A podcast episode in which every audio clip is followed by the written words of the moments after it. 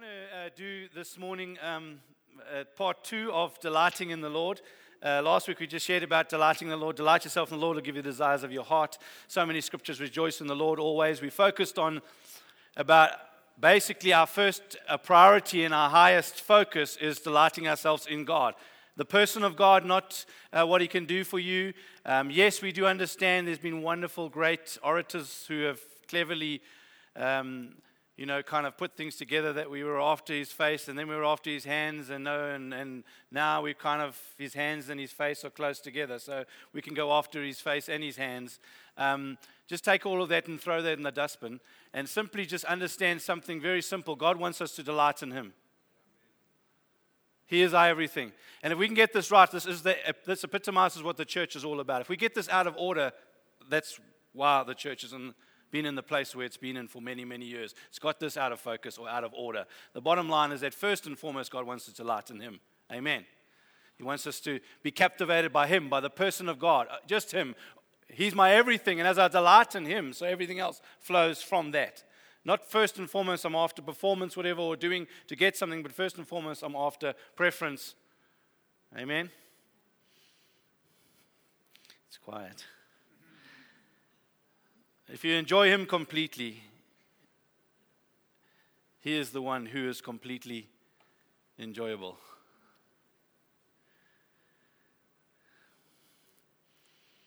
When Jesus asked, and he said, uh, was asked, what's the greatest commandment? Matthew twenty-two, thirty-five to thirty-eight, the greatest commandment is to love the Lord your God with all of your heart, with all of your soul, all your mind, all of your strength. I shared this last week. If you go look in the Bible, any time where it uses those phrases, all your heart, mind, soul, strength, whatever, always first is heart. Is first and foremost, he wants your heart. Amen. He wants you to prefer, he wants preference, first and foremost. He doesn't want you just doing. Amen. He wants you to delight. Delight in him, and then you can do. So as a church, the focus has always been about what we're supposed to do. The focus is about delighting in him, and it all flows from there. So that's all I've just been trying to make sure we get as a church, get this right. One of our, or our mission statement in this church is love lived out. You cannot fulfill that mission statement if you're not delighting in the Lord. You have to be delighting in the Lord to be able to fulfill that. Um, love can only be lived out. We do know, uh, and uh, when I met with Gavin this week and we were just sharing, um, that we love because he first loved us. So there is an absolute delight in God, a, a God who looked and knew that we were sinners, that we couldn't even get close to him. If we even got near God, we would have been incinerated by his holiness. Uh, he came down. Not like any other religion that wants to try and cause people to try and work hard to go up. He comes down and he puts himself in the dust where we were in the dust. And, uh, and he lifts us up and he brings us back to himself. Not back into right standing so now that I can actually, I, I, I didn't run to the giant and grab the golden goose. And I've run now whatever and the goose now lays all the eggs. It's all wonderful. No, he brought us back to himself. He is our delight. He is our joy. And through our relationship and our joy with him, everything else flows. Amen. So that's kind of what we, we're trying to share this morning. Obviously, the, the, the second commandment flows from the first commandments, just like the first commandment, love your neighbor as yourself. So they work together. So if we want love lived out, we want to love our neighbor as ourselves, we have to first delight and love him. That's what loving God is, is to delight ourselves in him. So I want to kind of uh, just kick off from that, and I want us to quickly go to Second Corinthians chapter eight, Um, just to help you with a bit of grounding from a scriptural point of view here. Second Corinthians chapter eight, verses one and two. Just quickly look at this. It's a beautiful passage of scripture, and it epitomizes the love of God. And it simply says this. We want you to know, brothers, Paul speaking to the Corinthians, we want you to know, brothers, about the grace of God that has been given among the churches of Macedonia. The grace of God that's been given among the churches of Macedonia. And we want to hear about this. It says, for in a severe test of affliction, their abundance of joy and their extreme poverty have overflowed in a wealth of generosity on their part. For they gave according to their means, as I can testify, and beyond their means of their own accord, begging us earnestly for the favor of taking part in the relief of the saints. Now, what Paul was doing here was he was gathering together a whole bunch of money to take to Jerusalem for the poor in Jerusalem. And yeah, you have the grace of God that's just been poured out over the Macedonians, over the churches in Macedonia. And we see this most amazing thing that it says here, that for in severe test of affliction, the abundance of joy and the extreme poverty have overflowed in a wealth of generosity on their part. Isn't this amazing that when we have a look here, their joy did not flow from a place of prosperity? Because the Bible says they were in extreme poverty. Their joy did not fl- overflow from a place of comfort and having everything, because it said in a severe test of affliction. But there was an overflow of incredible joy that led to generosity. Friends, what we're talking about here is they delighted themselves in God. As they delighted themselves in God, there was an overflow of such joy. When you delight yourself in God and there's an overflow of such joy, friends, it flows to others. They were, they were so excited, such joy, in extreme poverty and also in ex- extreme affliction, friends, they were joyful. It tells me that, that there's something here that's not based on, on your circumstance, your situation, or your bank account. There's something about delighting in God where He becomes everything, and I overflow with joy to such a degree, friends, that it says they gave from their means and they gave beyond their means. Now that should smack a holy cow in the church completely right between the eyes, and it should go mooing right out the door. Because we all sit there and we're going to kind of go, no, but right now, friends, I don't really have the means. Well, get delight in God. Because this is a church that was so overjoyed, there was such generosity, friends, they gave from their means and not even from their means. That doesn't mean you go into debt to give to God. That means, friends, that you don't rely on your means. Woo. Could stay there for a while. That's good. Thank you. That's good preaching, Ron. Thank you. That is really good preaching. Friends, the reality is here that we delight ourselves in the Lord, and the overflow of that is love lived out. My encouragement as a church, that's our, our mission statement. That's what we declare as a church. Friends, I want to encourage you, and I want to strengthen you, and I want to thank you. I want to say that we've pushed through as a church. We've pushed through for something that I believe is the gospel. I believe it's the delight of the Lord. I believe it's the right way that we need to operate and do things, friends. It's not time to give up right now. It's time to hold fast, because He's about to do something amazing and wonderful. Because, friends, there's about to be an outpouring, and it's for those that del- have delighted themselves in Him, because they're going to give them the desires of their heart. Because this is the right order, friends. First, delight yourself in Him. He is my everything, all consumed. He's, he's, he's my all-satisfying God. But that's not where He wants us to stay, friends. That overflows. It's an overflow where it flows into others. And that's when God begins to work and begins to do a whole bunch of stuff. So so that's kind of where I want to kind of launch off from this morning, I hope. Uh, maybe I can, uh, I, I'd love to share a, a, an illustration. I hope it, it kind of helps and grounds us. Um, we, we have the privilege of, where's Matt and Zoe? We have the privilege of, uh, we're going to be marrying Matt and Zoe in the next uh, little while. And uh, it's awesome. It's, it's it's such a privilege. And um, what I love is I love doing marriage counseling. I think it's so lekker. And I love how the people respond to marriage counseling. And they they just epitomize a great response, you know. So I love sharing stories, and, and they just their faces, and they get so excited. And And so...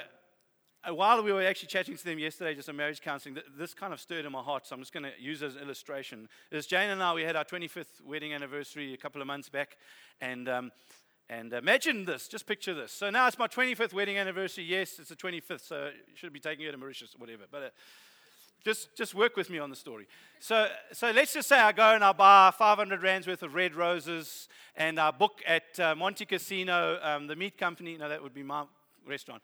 Um I book at uh, whatever, Raj, the Indian uh, restaurant or whatever the thing is, and um, and I do a whole e- event and what have you, and I come home, and uh, normally, you know, obviously I have keys to the house. Normally I come in and I just walk in and hi, whatever. No, I, I stop at the door and knock, and I wait for her to come to the door, and I open the door, and I've got this huge bunch of roses, and uh, and just give it to her and say, darling, we um, we're just going to go and, you know, go out for the evening, you must go get dressed and what have you, and and. Uh, And she goes, wow, this is just so amazing.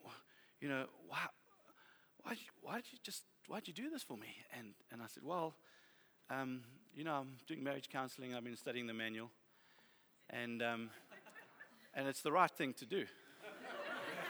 And apparently, it gets you brownie points, and uh, you know, it's uh, it's kind of I'm just I'm just doing my duty. Give me another scenario.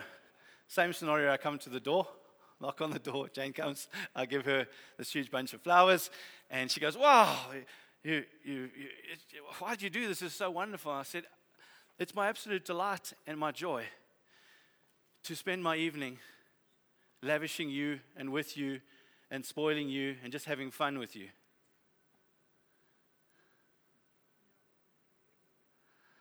Oh boy. How many know there's a different response in those two scenarios? Jane's not going to sit there and go, good grief, why did you spend so much money on the flowers? And yeah, so, yeah, so just to make yourself happy.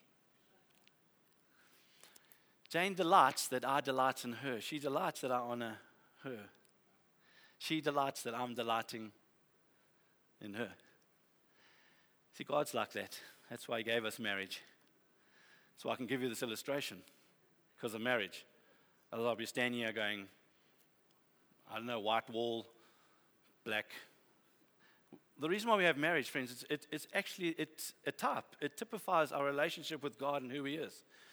So you might be sitting here today and I want to encourage you and say, well, how do I delight in the Lord? And I want to say it's a journey. It's a beautiful journey. Once we give our lives to the Lord, we journey on this. And as we journey on this, everything is speaking to us about who God is. Not just His Word and studying it and getting into duty, but actually the heavens, the, the, the whole of creation is speaking. Friends are speaking. When I have an incredible uh, moment with a friend where um, I've done something wrong and, and, and the, incre- the friend shows incredible patience with me, and I'm so blessed by their patience, celebrate their patience, I realize that that's just a part and a very uh, limited uh, part of what patience really is and what it looks like. And to know that God is perfect and that His patience is perfect delights, makes my heart delight. I delight in Him. I go, wow, I was so blessed by this limited patience, but to know that You are all complete patience, Lord, just makes me so excited. It's how I begin to delight in the Lord. So my journey is about delighting in Him, right? Everything in God's about a process, church, not about instantaneous, not about events. It's about a journey. So how do we delight in the Lord? We, it's every day. I'm looking, I'm seeing, I'm learning, I'm, I'm getting to know Him more and more through everything, friends. It's all about Him, but He uses things to point to Him. Amen. Delighting in God is our highest duty because loving God and loving people are two great commandments, and joy in God is the essence of one and the spring of the other. Okay, can we turn? I want to really speak on Matthew seven, verses seven to eleven this morning. Can we, t- can we just uh, go to Matthew chapter seven, uh, verses seven to eleven? I'm going to use a word this morning about how we delight in God. See, God loves we, we, that we delight in Him because He loves to be a father. And we delight in Him because He's an amazing father. Listen to the Father speaking this morning. It says, ask and it will be given to you. Seek and you will find. Knock and it will be opened to you. For everyone who asks receives, and the one who seeks finds, and to the one who knocks it will be opened. Or which one of you, if his son asks him for bread, will give him a stone? If he asks for fish, will give him a serpent? If you then, who are evil, know how to give good gifts to your children, how much more will your Father who is in heaven give good, good things to those who ask of Him? Verse twelve. So whatever you wish others would do to you, do also to them, for this is the law and the prophets. Now, this is an amazing and amazing scripture. Just take two minutes this morning, just let's just ponder on this, that God has declared and said something most amazing, most wonderful. He said, ask and it'll be given to you, seek and you will find, knock and it'll be open to you. Everyone who asks receives, and Um, everyone who seeks finds, and to the one who knocks will be opened. Um, and he says, um, If you then who are evil know how to give good gifts to your children, how much more will your Father who is in heaven give good gifts to those who ask him? Now, just as you're pondering that beautiful promise and that beautiful declaration, just consider this. God is infinitely strong. And he can do all that he pleases. And God is infinitely righteous, so that he only does what is right.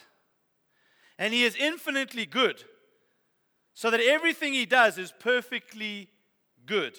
And he is infinitely wise, so that he always knows perfectly what is right and good. And he is infinitely loving, so that in all his strength and righteousness and goodness and wisdom, he raises the eternal joy of his loved ones. Now think about that. That's the person now that's given you a promise and said that you will be answered and that you will receive. Wow. Infinitely strong. Infinitely strong to achieve. Infinitely good, that he only gives good gifts. Infinitely wise, that he knows exactly what we need and what to give us. Friends, here's a God who's offering the opportunity and saying, pray to me, ask me. What I give you is only good. What I give you is perfect. What I give you is all that you need. I, what, what I can give you is just, woo, mind-blowing. Yet the reality is, in the life of the church, we battle to get people to pray. Man, the enemy must have done a really good job on the people of God. It's one of the greatest tragedies in the church is how little we are inclined to pray. And um, yeah, just it reminded me of another uh, uh, uh, story in the Bible. It's in Luke chapter fourteen. It's a parable, uh, verses eighteen to twenty, where God um, um, is uh, he's uh, calls and, and, and, and declares a huge, big banqueting feast. It's the greatest feast this world has ever seen. It's an incredible banqueting feast. It's a massive, everything that's good, beautiful, lovely, everything that's nourishing, everything that's great. Every table has Coke on it. No. It's just, it's just, it's a lavish, it's a huge, lavish feast. And he says, listen, come on, you're all welcome. And he invites people to come to this amazing feast. And when it's time to have the feast, and he goes out, he sends the people out and says, listen, come, come to this amazing feast. And what happens? He goes to the first person, and the person says, sorry, I bought a piece of land. I've got to go and see it. Goes to the next person, the person says, sorry, I bought five oxen. I've got to go and check that everything's working and that everything's lacquer. Goes to another person, and they've So I just got married, um, so I can't make it. But isn't it amazing how we'll move, I was going to say heaven and earth, but we can't move, he- well, we can move him. It's how we'll, we'll change our diaries, we'll move around, we'll pay finances, whatever, and that's to go to weddings, to go to big uh, uh, uh, business dues or whatever, and with these big banqueting feasts, we will do whatever we got to do to get to go to those feasts. But here God is inviting us to the most incredible banqueting feast, and guess what the excuses are? Three things. One, land, material possessions. Two, oxen, business. Three, got married, family. Material possessions, business, family. I can't make your banqueting feast.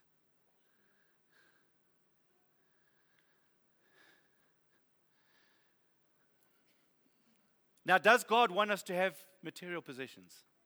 Does God want us to have businesses? Does God want us to have family? Of course he does, in the right order, in the right process. The biggest thing is delighting in him and his banqueting feast. If you carry on with that same chapter and you just read further, it says, you, if you do not, and it's a tough, it's a strong, strong words. I, I, I don't think we've captured it right in the English language, but it says, if you don't hate mother, father, brothers, sisters, um, for me, then you cannot be my disciple. What it's really saying is that I'm the first priority.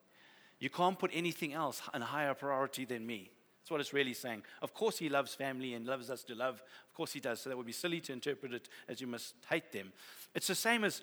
It, I mean, we've got to get over this in the Bible. God wants us to be prosperous. Friends, he delights that we have material possessions. He delights that we have houses and, and blessings and, and investments and finance. Of course he delights in it. He delights that our businesses flourish and that they're great. Of course he delights in it. He delights that we have family and we spend time with them and rejoice in them and go away with them and have all of that. Of course he delights in that. That must flow from a place of delighting in the Lord, though. He is our first and highest priority. He is our first satisfying. That's why in Job where it says, make the gold your dust. And make God your gold.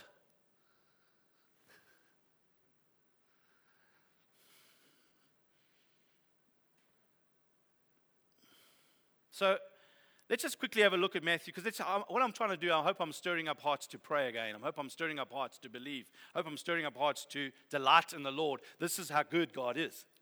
This is how amazing He is. He's stirring us here, and He's inviting us to pray. And when He's inviting us to pray, look what it's, He actually, three times He invites us. He says, um, ask. He says, seek. And He says, knock. Three times, ask. Seek and knock. And then he, he kind of gives us promises uh, that relate to that. When he says ask, he says you will, it will be given to you. Seek, you will find. Uh, knock, it will be opened. Everyone who asks receives. The one who seeks finds. So the one who knocks, it will be open. Ask your Father for what you need. Seek your Father for the help you need. Knock on the door of your Father's house so He will open and give you what you need. Seven promises given to you. Find, opened. Everyone who asks receives. One who seeks finds. To the one who knocks, opened. How much more will your Father who's in heaven give good gifts to those who ask Him? What I want to encourage us with here, God covers all the bases in the story. And just so you, you, you can catch it all. As He says, ask and you'll receive. Seek, you will find. And knock and the door will be open. And He uses it in the context of a father. The whole illustration is about a father. What an amazing blessing that we are coming to a father.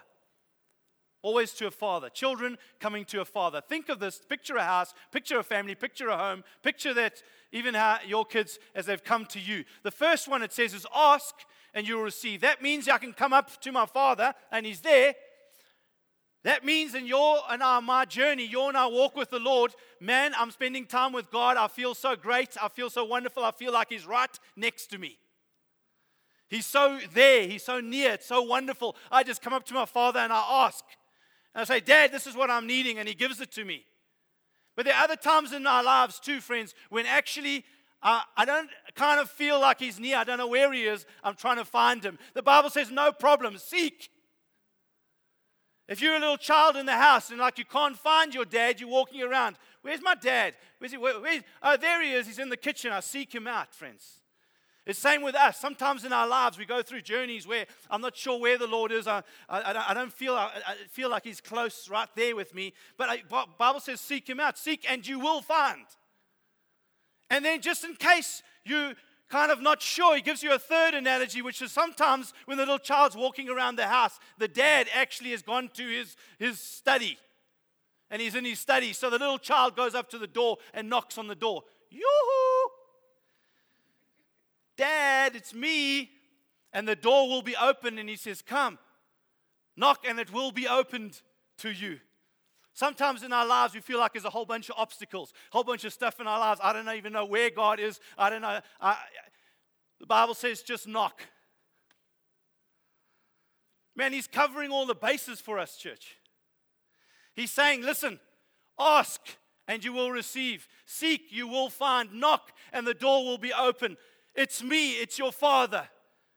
You know as earthly fathers how, your earthly Father knows how to good gifts, good, give good gifts. And He, your earthly Father, is way somewhere down there, friends. That's why we never try and uh, understand God through our earthly fathers, as great as our earthly fathers might be or not be. I have a great earthly father. And I'm not just saying that because he's in America at the moment, but I'm and he's not here. What I am saying, friends, is that the Bible gives an illustration. He says, even if my, my earthly father knows how to kind of give me good gifts, how much more your heavenly Father, who's perfect, who knows how to give you good gifts. He's trying to give us a guarantee here. I don't know if we're catching this. He's trying to tell us, man, I'm your Father. I love you. I know how to give you good gifts.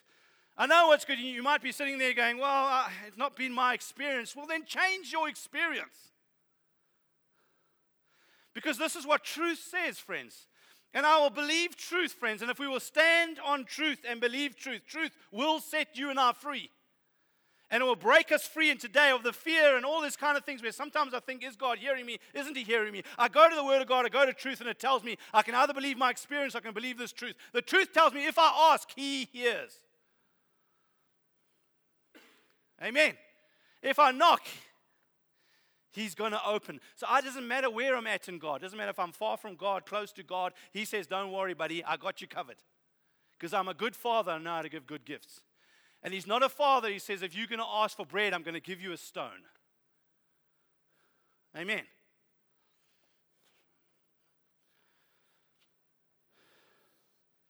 Everyone who asks receives. Woo, I love that. Why? Because we're coming to a Father. A Father who knows what we have need of.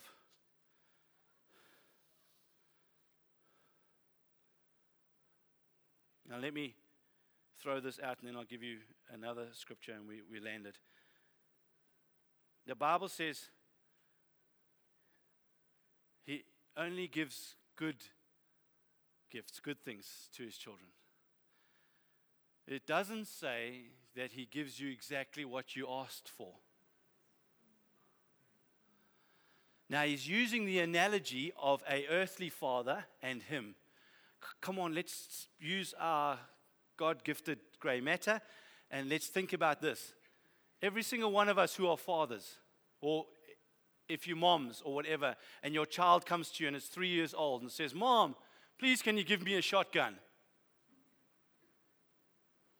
I'm using a stupid illustration, but I'm trying to get the point across.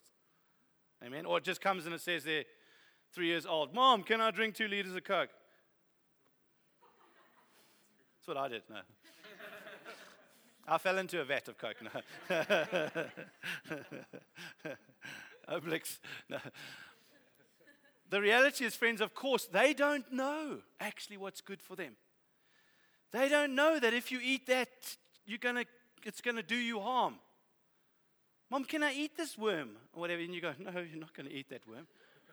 No, I want to run, ac- Mom, can I run across this double lane highway?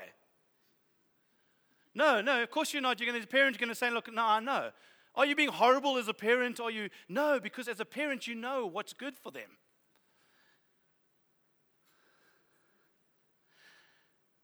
So what the Bible's saying is ask and you will receive.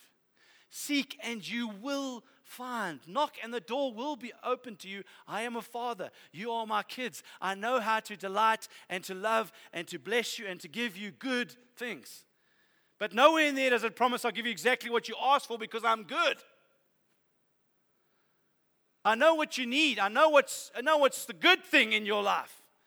So instead of us getting wobbling because of what we asked for, we never got it the way we asked for it or how we wanted it or whatever, but to trust him and to believe him and to say, I believe your word and I'm going to stay in this place of faith and to say, Lord, as you give me, because I don't want anything God doesn't want me to have.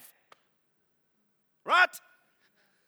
We only want whatever he's going to give us. So if I believe that he's such a gracious and a wonderful and a good God and his timings and everything are in, in his hands, I'm just trusting that whatever he gives me, it's good for me. It's right for me, and I can relax in that, and I can believe him, and I can just enjoy him and delight in him because he's so good. He's perfect.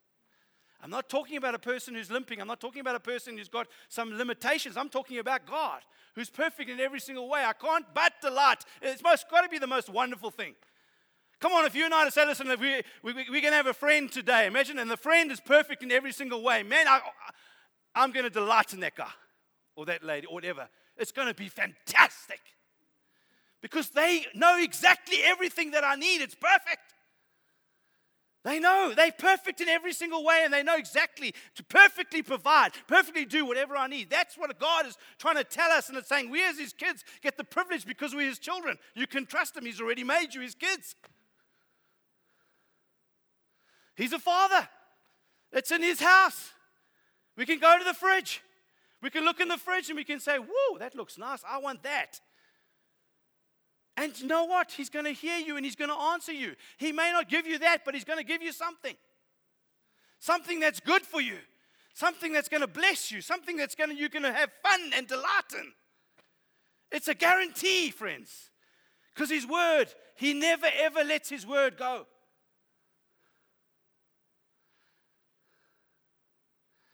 There's so much God wants us to walk in if we can just get this right.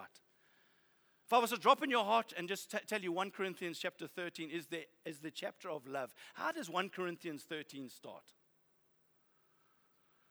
You can speak in the tongues of men and of angels.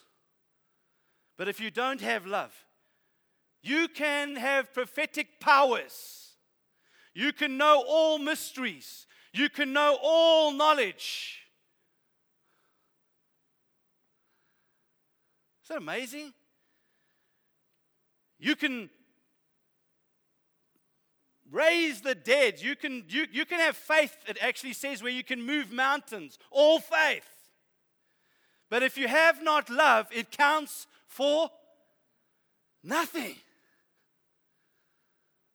Come on, he's trying to tell us something, friends. Can you imagine the church is going after what? The church is going after...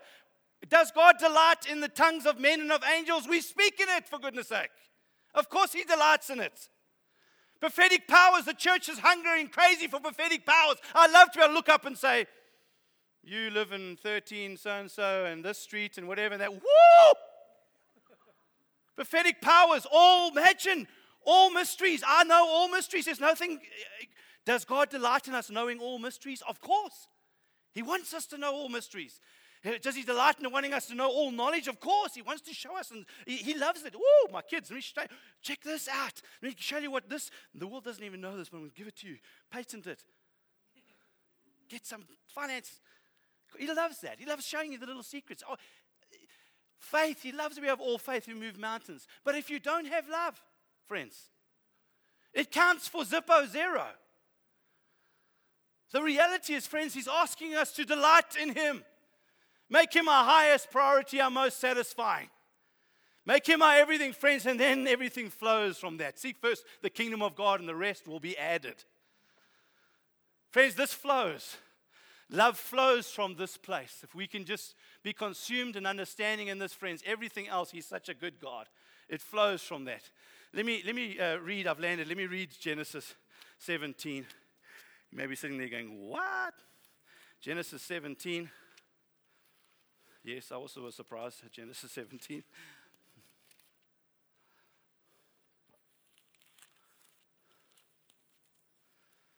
Listen to this little story. I'm landing. And God said to Abraham, as for Sarai, your wife, you shall not call her name Sarai, but Sarah shall be her name. I will bless her, and moreover, I will give you a son by her.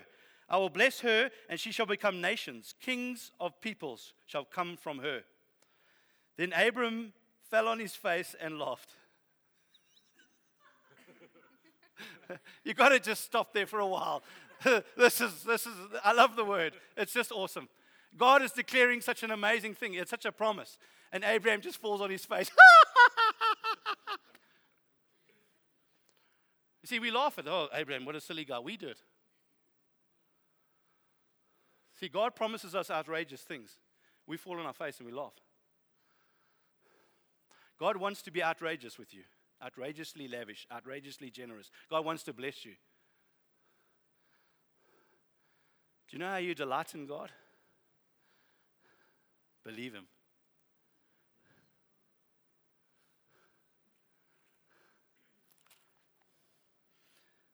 I love that. I, I, I stopped there. I just fell on the floor myself laughing for quite a while because... Th- That, that's me. He speaks in such amazing ways. He tells us such amazing things, and we just we just like laugh. We think, in fact, we think, sheesh, what did I eat last night? Sure, that yogurt must have been awful strong or something. Or then Abraham fell on his face and laughed and said, "Shall a child be born to a man who is a hundred years old?" Just pointing out that the promise sounded a bit funny, didn't it? God's told you you're going to thrive, you're going to be a multimillionaire, and you're sitting there and you can't put food on the table. You fall on your face laughing.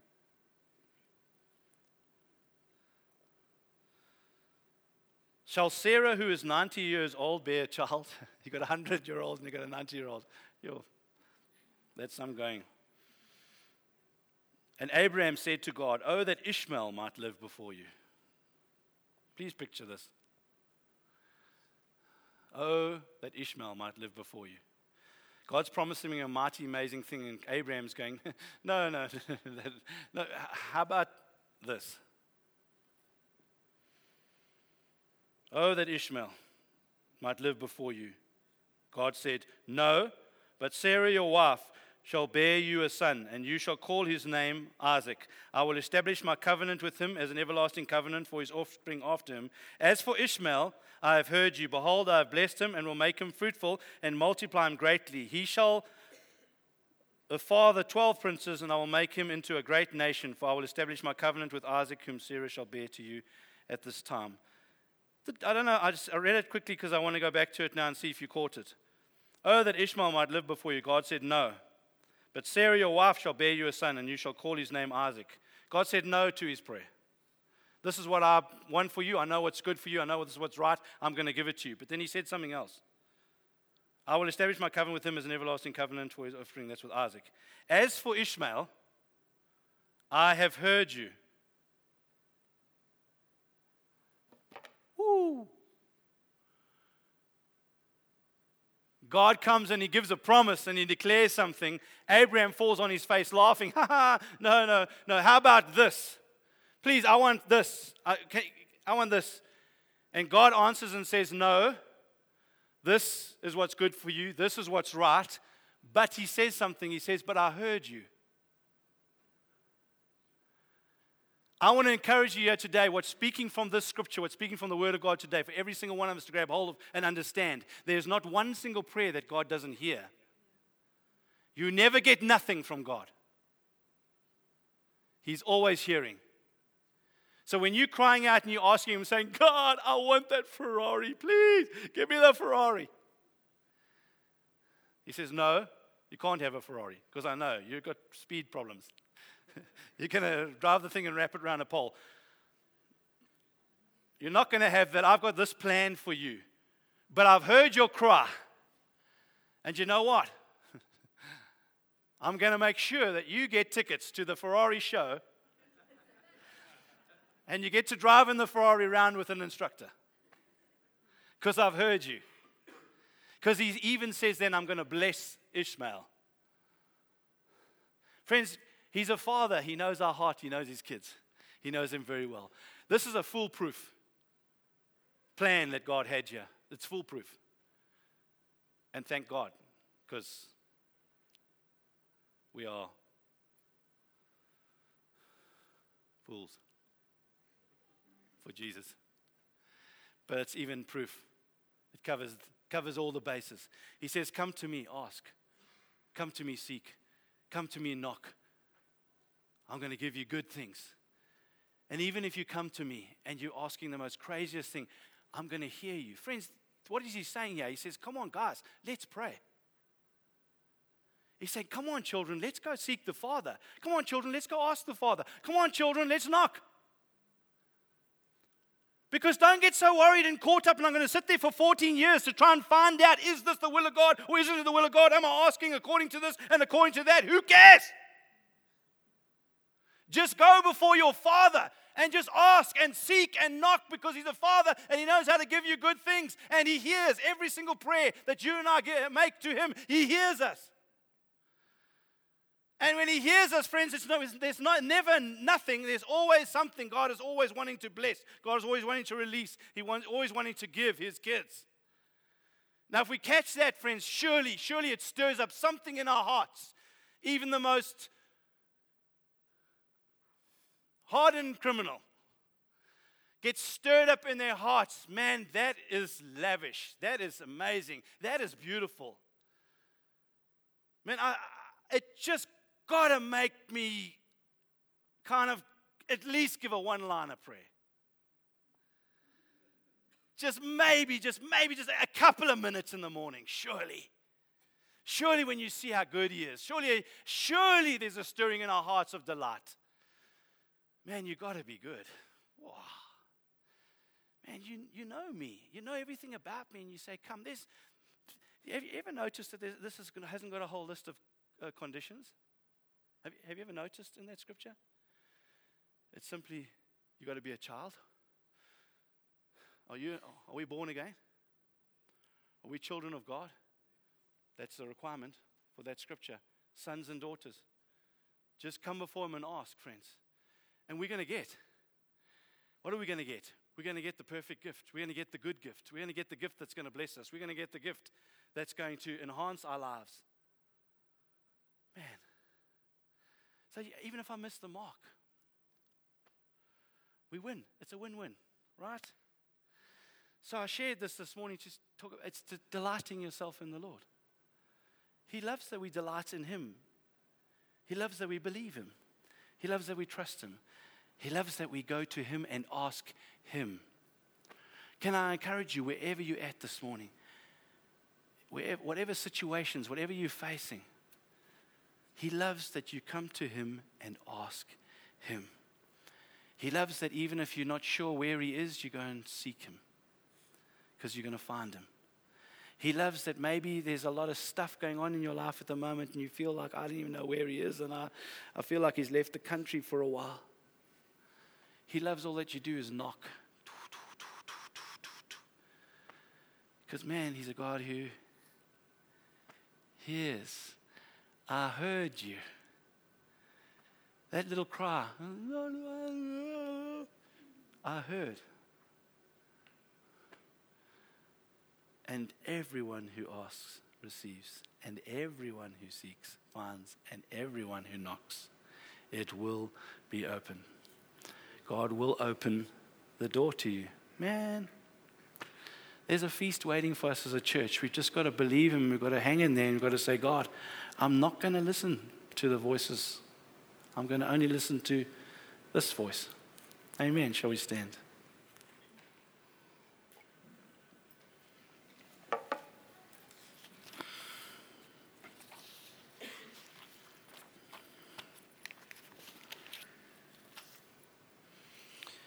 I want to pray for us. It's not really a, a preach that um, I can. We can have a a line or anything like that. This is not a laying on of hands thing. It's a it's a it's a heart matter. And um, yeah, I want to encourage us. I want to say, even from as your shepherd, that it's been an incredible journey over the last little while with twenty-four seven Church. And uh, at times, um, I felt him right there. At times, I felt him um, somewhere in the house, got to go find him. At times, I felt like there's been just a block, but and like he's behind doors. But I really believe, as I was praying, I really feel like God's saying, we're stepping into a new thing in God. I, I, I hate saying new season. I just think it's a new thing in God. Behold, I do a new thing, says the Lord. And I feel like one of the things that I felt the Lord say is that there's going to be financial breakthrough.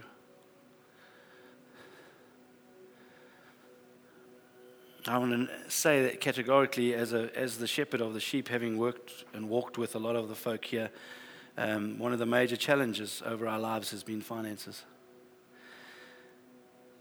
Some have lost jobs, some have lost contracts, some have uh, had people s- steal out from underneath their feet, opportunities, jobs, situations.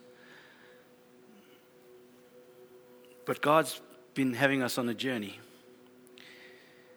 because he doesn't just want us to have material possessions. He doesn't just want us to flourish in business. He doesn't just want us to have good marriages and a family. He wants us to delight in him first.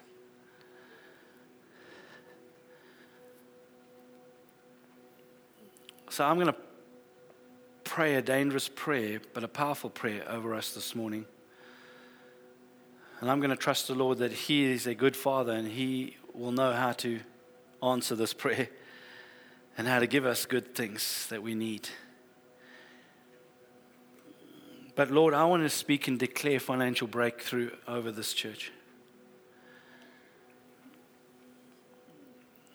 I want to thank you, Lord God, that when Jesus died on the cross, there always was an open heaven.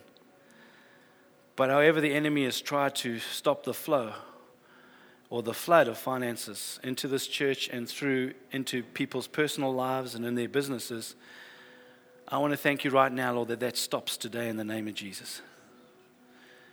That I want to declare that I'm submitted to the Lordship of the Lord Jesus Christ, and I resist you, Satan, your demonic powers, and you have to flee. Just as fear bowed its knee this morning, I thank you, Lord God, that lack and poverty has bowed its knee. And I want to thank you, Lord God, for prosperity and blessing and a flood of wealth into this church, into individuals' hands in the name of Jesus. And it's a dangerous prayer, Lord, because I'm praying it, Father, with a trust and with a belief, Lord God, that this church, Lord God, is a church we delight ourselves in you, Lord. And we just thank you that you can trust us with giving us the desires of our heart. Because as that finances come in, Lord God, it's never going to be dammed, but it's going to flow like a river. I want to thank you, Lord God, that we can trust you, Lord God, to flow incredible wealth through our hands in the name of Jesus. I want to thank you that millions of rand will flow through this church's hands, Lord. Not to build an empire, not to build a name, not to build a brand, but to build the kingdom of God. I want to thank you that as we get lavished, as we advance, Lord God, as we get blessed, Lord God, with such incredible material possessions, I want to thank you, Lord God, that it's never, ever going to stop, hinder, or distract us away from the plan, the purpose, and the, that which you have called us to. Lord, I speak, speak blessing, Lord God. I want to thank you even for Graham as he gave that testimony this morning, Lord. I want to thank you, Lord God, that as he, as they partner, Lord God, they bring favor and blessing as they partner with whoever they partner with, Lord. And wherever our businesses are or wherever we're part of, we bring the favor and the blessing to that business. And I thank you, Lord God, that that business prospers because we're there. That's why Abraham could tell and speak to Lot and say, listen, you choose, it doesn't matter. And Lot chose the fancy, beautiful, luscious valley with all its, all the wealth and all the lusciousness. And Abraham said, doesn't matter. It doesn't matter where I go, because wherever I go, I'm going to bring the blessing. Lord, I want to thank you, Lord God, that wherever we go, we bring blessing. I want to thank you, Lord God, that you want to lavish us, Lord God, so that we can be a river and a flow of the goodness of God. I thank you, Lord, that as we delight in you, as we love you with all of our heart and soul and mind and strength, I want to thank you, Lord God, that we will love our neighbor as ourselves. I want to thank you for that scripture, Lord God, that as I talked about asking and receiving, it goes on to say, so. So, which means just what I've said before, because God is so lavish, because he's so wonderful, because he's such a blessing, so then, do unto others as you would have them do unto you. Thank you, Lord, for the lavish outpouring that will flow through our hands as you bless us, as you honor us, as you love us, because we're delighting in you. In the name of Jesus. Father, I ask right now, this is a heart work. Oh, Lord. Will you do a heart work on every single person here, Lord? Maybe we've been trying so hard to make something happen. All God's asking is, delight yourself in him. Seek first the kingdom, and the rest will just happen. That job is just going to happen. That opportunity is just going to present itself. That promotion is just going to happen. That business deal and that contract's just going to happen. That great business idea is just going to flow as we delight ourselves in him. So come, Holy Spirit, I ask this morning. It's been a Holy Spirit morning. Will you come and will you do what only you can do? Will you bring to completion that which you've started even now from the words, the seeds that have been planted this morning? We ask that you would hover over this work. As I've declared the word, Holy Spirit, will you bring form to that word? The Holy Spirit hovers over the deep and brings form. Will you bring form to this word that we can see it and we can taste and see that the Lord is good, in the name of Jesus. Thank you, Lord, for your people. Love them so much. Bless them. Honor them.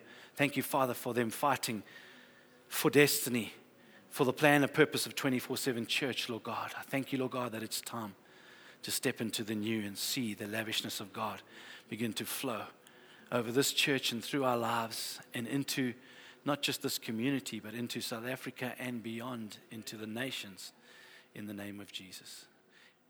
In the name of Jesus. Amen. Amen.